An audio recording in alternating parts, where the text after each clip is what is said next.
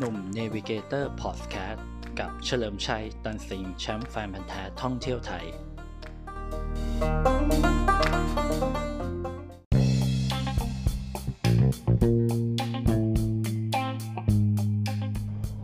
สวัสดีครับ กลับมาพบกับหนุ่ม Navigator Podcast กันอีกครั้งนะครับ เรื่องผจญภัยท่องเที่ยวไทยก็มาฟังกันที่นี่เพลินๆกันได้เลยนะครับ ก็เหมือนเดิม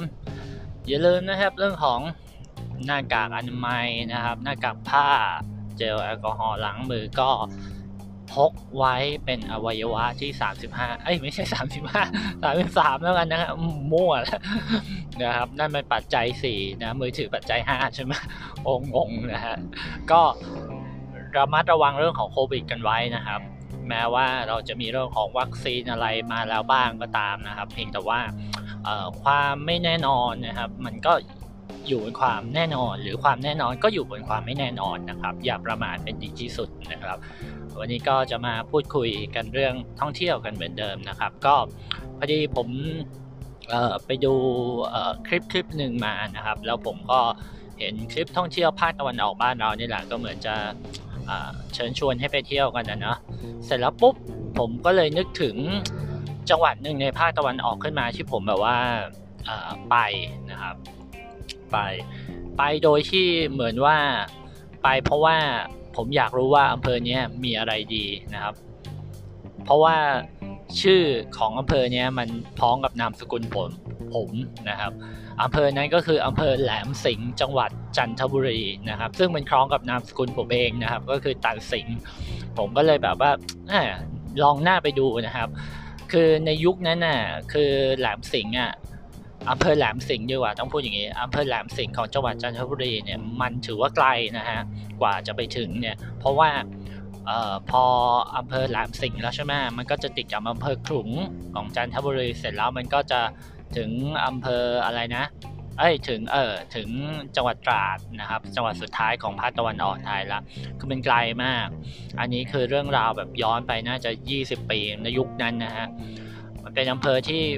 ไม่ค่อยมีใครปลายไปนะทั้งที่จริงเป็นอำเภอที่ติดทะเลนะครับ แล้วก็ทะเลสวยไหมถามว่า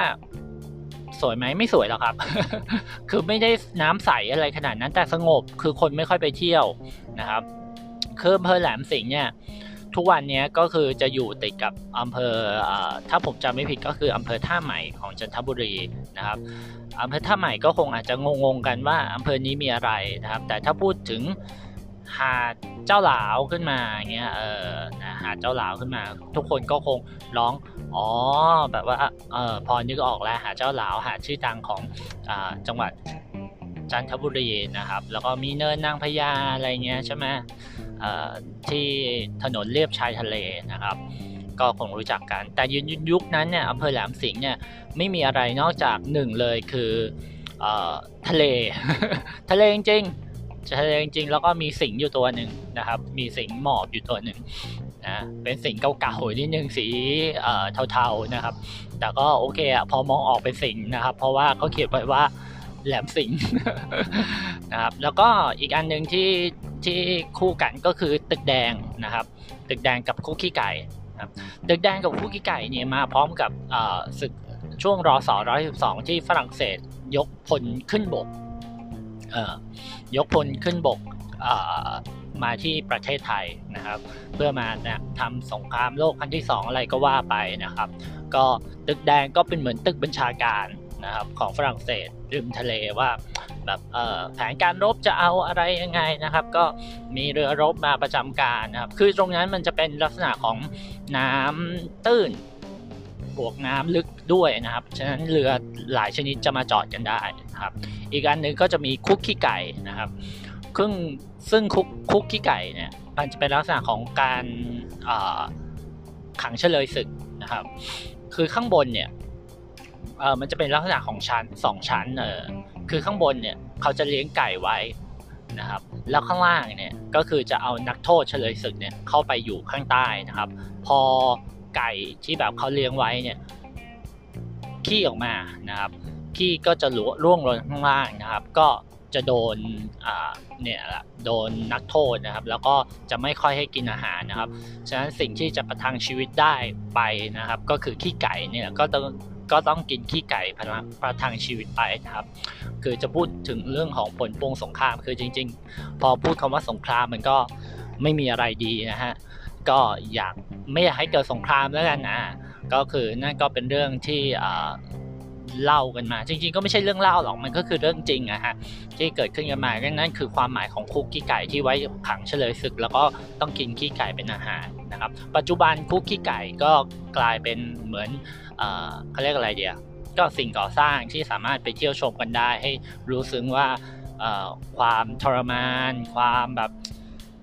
ทำลายของสงครามเนี่ยมันไม่ดียังไงนะครับ ส่วนตึกแดงก็เป็นเหมือนพิพิธภัณฑ์นะครับ เป็นอาคารกึ่งพิพิธภัณฑ์ที่บรรจุรูปต่างๆ ในยุคสงครามยุครอส112ไว้นะครับ ปัจจุบันก็เป็นสถานที่ท่องเที่ยวที่เริ่มมีที่พักเยอะขึ้นนะครับอำเภอแหลมสิงห์หรือหาดแหลมสิงห์เนี่ย นะครับอ๋อลืมอีกที่หนึ่งนะครับเอ่อ Oasis World นะครับเอ่อ Oasis World นี่คือเป็นที่คล้ายๆการมาคล้ายสวนสัตว์เอ่อที่มีแสดงโชว์ปลาโลมาประมาณนี้ เมื่อก่อนคือไม่ดังเลยนะครับ แต่เดี๋ยวนี้เริ่มดังขึ้นมา แต่ว่าพอดังขึ้นมาเด็กไปดูเยอะๆเนี่ยก็ดันติดโควิดนะครับมีปัญหาโควิด ก็มีปัญหาว่าแบบอาหารไม่พอเอ้ยค่าใช้จ่ายไม่พอเลี้ยงอาหารสัตว์อะไรเงี้ยก็ เอาใจช่วยนะครับ แต่ว่าถ้าใครไปที่ Oasis World นี่ยนะรับรองต้องชอบฮะเขาทำที่ไว้สวยงามมากเลย เพียงแต่ว่ามันอาจจะไกลหมายถึงเมื่อก่อนนะมันอาจจะดูไกลแบบโอ้โหแบบกว่าจะไปถึงอะไรเงี้ยแต่ปัจจุบันมันใกล้ขึ้นนะครับ ใกล้ขึ้นด้วยอะไร ใกล้ขึ้นด้วยสะพานครับสะพานที่เชื่อมระหว่างอำเภอแหลมสิงห์กับท่าใหม่คือ ในยุคของคนดั้งเดิมของอำเภอแหลมสิงห์ถ้าแบบ คุณวิ่งจากถนนใหญ่เนี่ยถนนสุขุมวิทสายสามเนี่ยปุ๊บเลี้ยวตัดเข้าไปแหลมสิงห์นะครับพอไปถึงอำเภอแหลมสิงห์ปุ๊บเนี่ยนะครับแล้วมันจะไปสุดที่หาดแหลมสิงห์พอสุดที่หาดแหลมสิงห์เนี่ยมันจะเจอเป็นสะพานปลา ซึ่งมันก็เป็นแค่สะพานปลาครับ เสร็จแล้วเนี่ยเราก็จะมองเห็นอีกฝั่งหนึ่ง ซึ่งอีกฝั่งหนึ่งเนี่ยของทะเลมันคือท่าใหม่อำเภอท่าใหม่ ซึ่งเมื่อก่อนเนี่ยข้ามไม่ได้ คือไกลจะไปท่าใหม่คุณก็ต้อง ขับรถวนอ้อมถนนถนนสุขุมวิทสายสามหรือวิ่งทางเล็กๆของเขาอะ่ะ เสร็จแล้วก็กลับมากลับมาที่อำเภอท่าใหม่ก็โหเสียเวลาไป 40-50 โลนะครับ แต่ปัจจุบันก็คือพอถึงหาดแหลมสิงห์ปุ๊บมีสะพานแล้วนะสะพานเออผมอาจจะจำชื่อไม่ได้ว่าชื่ออะไร สะพานข้าม สะพานนี้มีความยาวประมาณแค่ประมาณสัก เกือบ 2 โล แต่ช่วยประหยัดได้ตั้ง 40-50 โล ก็คือข้ามไปปุ๊บข้ามทะเลไปปุ๊บ ถึงอำเภอท่าใหม่ทันที แล้วก็ไปหาเจ้าหลาวได้เลย เออ คือมันก็เลยเดินทางสะดวกขึ้นทำให้เรื่องของอหารแหลมสิงห์เนี่ยเป็นที่รู้จักมากขึ้น พูดง่ายๆว่า เราอาจจะไปเที่ยวที่หาเจ้าหลาวเสร็จหาเจ้าหลาวเสร็จ เสร็จแล้วก็วิ่งมาเรียบายทะเลผ่านเนินนางพญาอะไรก็ว่าไป แล้วก็มาสู่อำเภอแหลมสิงห์หรือหาดแหลมสิงห์ได้เลยโดยที่แบบว่าไม่ต้องอ้อมแม้แต่นิดเดียวนะครับ แถมได้ชมวิวชายทะเลสวยๆด้วยนะครับ ก็กลายเป็นเส้นทางรถทิปเรียบชายทะเลที่ผมว่ามีเสน่ห์นะคือมีเสน่ห์นะแบบผมชอบแล้วรู้สึกว่าถ้าใครอยากแบบไปลองวิ่งเรียบชายทะเล ไม่ไกลไม่ไกลกรุงเทพเนี่ยผมแนะนำเส้นนี้เลยนะครับ ก็คือเนี่ยหาดเจ้าหลาวถึงแหลมสิงห์นะครับของจังหวัดจันทบุรีครับจริงๆอะมันจะมันจะวิ่งได้ตั้งแต่ระยองเลยนะ ตั้งแต่แถวอำเภอแกลงนะครับอำเภอแกลงอะคือพอวิ่งถึงตัวอำเภอเนี่ยพยายามวิ่งเข้าไปเส้นด้านในเขาเรียกปากน้ำประแสใช่ไหมปากน้ำประแสเนี่ย วิ่งไปเส้นนั้นเลยครับ แล้วก็เลียบชายทะเลไปเรื่อยเดี๋ยวมันจะพาเราเลาะผ่านเรือจากกีนารูเบตอะไรพวกนี้นะฮะแล้วก็มันก็จะวิ่งข้ามจังหวัด แล้วมันก็จะสู่เนี่ยแหละสู่จังหวัดจันทบุรี แล้วก็กระโดดข้ามไปที่หาดเจ้าหลาวของจันทบุรีนะครับ แล้วก็อย่าไปอย่าลืมนะครับก็จุดชมวิวเนินนางพญาที่เขาไปกันนะครับ ตอนนี้ก็มีเจ้าแม่กวนอิมมีอะไรมีกุญแจให้คล้องคู่รักกันอะไรก็ว่าไปนะครับ คือจะบอกว่าถ้าคุณจะไปทะเลสักที่หนึ่งที่มันแบบสงบสงบแล้วก็ไม่วุ่นวายในจันทบุรีนะ ผมแนะนำอำเภอแหลมสิงห์เลยเอาหาดแหลมสิงห์คือเรื่องทะเลอาจจะไม่ใสไม่สวยนะ แต่สงบนี่แน่นอนรับรอง ไปวันพิกพีกวันทำวันหยุดยาวเนี่ยคนยังไม่เยอะเลยนะครับ แล้วข้างหน้ามันจะมีเกาะ ถ้าผมจำชื่อไม่ผิดน่าจะชื่อเกาะสิงห์กับเกาะจุฬามันก็จะมีลักษณะของดำน้ำตื้นเนี่ยมีเรือออกไปให้ให้เราเอ่อดำน้ำตื้นกันได้ ก็เช่าเรือออกไปกันได้นะครับ หรือใครไม่อยากพักแหลมสิงห์อยากไปพักหาดเจ้าหลาวก็ก็ย้อนกลับไปพักได้ คือระยะทางมันสั้นลงเยอะแบบ 20 โลก็ก็ถึงแล้ว นะครับ แล้วก็ก็แถวนั้นก็จะมีหาดต่างๆ ติดกัน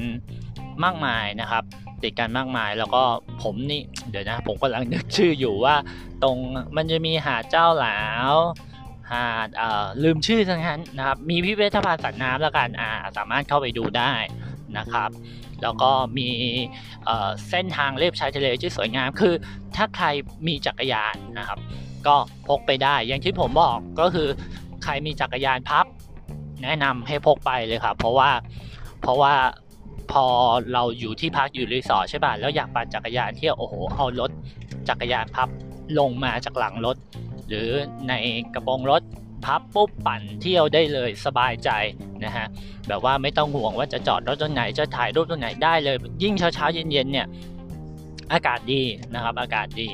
อากาศดีมากนะเอ่อแล้วก็เออผมจะ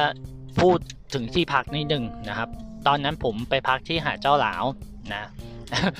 พูดถึงหาดแหลมสิงห์ทำไมพักหาดเจ้าหลาวพอดีนึกขึ้นได้ เอางี้แล้วกัน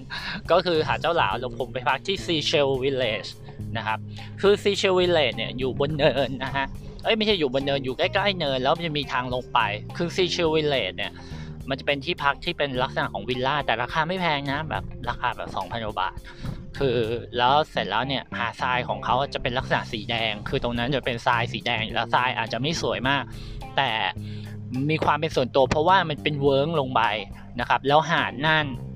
น้ำตรงนั้นอะมันก็เหมือนแบบเป็นที่เล่นน้ำของเราโดยปริยายไปเลยอะไรเงี้ย ก็ถือว่าเป็นหาดส่วนตัวไปเลยนะฮะถ้าใครไปพักซีเชเวลเลก็จะได้ feeling นี้ แล้วก็จะมีสะพานไม้ ทอดยาวลงไปในทะเลไว้ถ่ายรูปไว้อะไรกัน อาหารก็อร่อยฮะคือ สำหรับใครที่แบบมองหาที่พัก ที่แบบว่าไม่ซ้ำใครหรือแบบว่าไม่วุ่นวายมาก ไม่อยู่ติดติดกับคนอื่นมากเนี่ยซีเชเวนเลยผมแนะนำนะครับ ส่วนแหลมสิงห์เนี่ยตอนนั้นเนี่ยผมไปพักเอ่อบ้านพักของคุณลุงอบตคนหนึ่งคือแกทำเหมือนโฮมสเตย์เป็นบ้านพักตึกแถวธรรมดานะครับจำได้คือละ 400 แต่มันก็ประทับใจนะ คือเป็นการต้อนรับแบบบ้านๆแต่ว่า เอ่อผมว่าแกมีน้ำใจมากเลย คือ แกตอนแรกคือคุยกันดิบดีว่าจะจ่ายคืนละ400ใช่ไหมไปพักคืนหนึ่งนะฮะสุดท้าย แกจะไม่เก็บตังค์เอาผมไปกับเพื่อนที่มหาลัยประมาณ 3-4 คน แต่ มันไม่ได้อะมันทำธุรกิจอะเนอะเราก็ให้เขาไปดีกว่าอะไรเงี้ยแต่ก็เป็นความทรงจำความประทับใจดีๆ ผมกลับไปอีกทีไม่รู้แกจะจำผมได้หรือเปล่า แต่ผมมาจำแกได้แน่นอน แกรู้สึกน่าจะเป็นผู้ใหญ่บ้านประมาณนี้นะทุกวันนี้แกไม่รู้เป็นยังไงบ้างละไม่ได้แบบกลับไปทักทาย แต่ว่าเส้นของหาดแหลมสิงห์เนี่ยหรืออำเภอแหลมสิงห์เนี่ย ผมอะทุกครั้งที่ผมไปแถวจันทบุรีหรือตราดเนี่ยผมก็จะวิ่งเส้นนั้นนะอย่างล่าสุดที่ผมไปตราดไป ไปตราดไปเกาะช้างมาเนี่ย พอถึงแถวอำเภออำเภอขลุงผมก็จะตัดเข้าอำเภอแหลมสิงห์แล้วก็ผมก็จะวิ่งเส้นเรียบด้านในเรียบชายทะเลอะผ่านหาดเจ้าหลาวเออหาดคุ้งวิมานเอออ่าวคุ้งวิมานนะครับแล้วก็แหลมเสด็จเออลืมชื่อแหลมเสด็จนะครับ แล้วก็ค่อยมาตัดออกจันทบุรีตรงแถวอำเภอท่าใหม่ก็เหมือนขับรถเที่ยวขับรถเล่นลักษณะนั้นนะครับ คือแหลมเสด็จเนี่ยผมจะบอก ลักษณะพิเศษมันอีกนิดนึงคือแหลมเสด็จเนี่ยลักษณะของมันจะเป็นเวิ้งโค้ง โค้งคล้ายๆ พระจันทร์เสี้ยวนะครับ ที่นี่มีพิพิธภัณฑ์สัตว์น้ำนะครับ แล้วโค้งมันเนี่ยมันอารมณ์คล้ายๆ แคลิฟอร์เนียอารมณ์นั้นเลยหาดแคลิฟอร์เนีย คืออาจจะไม่เหมือนมากนะแต่มันได้ feeling นะครับ ซึ่งที่เนี่ยเป็นเป็นที่ที่มีพิพิธภัณฑ์สัตว์น้ำพูดติดเลย แล้วก็มีเรื่องของอ การกางเต็นท์มีจุดกางเต็นท์ด้วยนะครับ รู้สึกมันเป็นศูนย์เกี่ยวกับพระราชดำริของท่านในหลวงรัชกาลที่ 9 ด้วยนะครับ ส่วนอ่าวคุ้งวิมานเนี่ยมันจะเป็นอ่าวเล็กๆนะครับซึ่งมีรีสอร์ทอยู่เจ้าหนึ่งนะครับ ซึ่งเนี่ยถ้าใครไปพักที่เนี่ยก็ลักษณะคล้ายๆ หาดส่วนตัวเหมือนกัน น้ำอาจจะไม่ใสมากแต่สงบมากนะครับ ส่วนแหลมเสด็จเนี่ยผมจะบอกว่าน้ำใสนะครับ แต่คนจะเยอะหน่อย เพราะว่าใครๆก็ไปที่นี่นะประมาณนั้นก็ อีกที่หนึ่งลืมอ่าวคุ้งกระเบนนะครับ ก็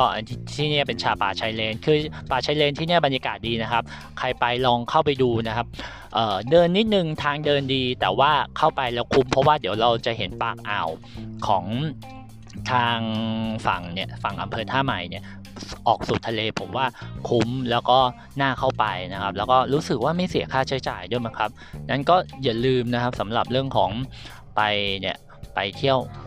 จันทบุรีนะครับ แล้วผมแนะนำเลย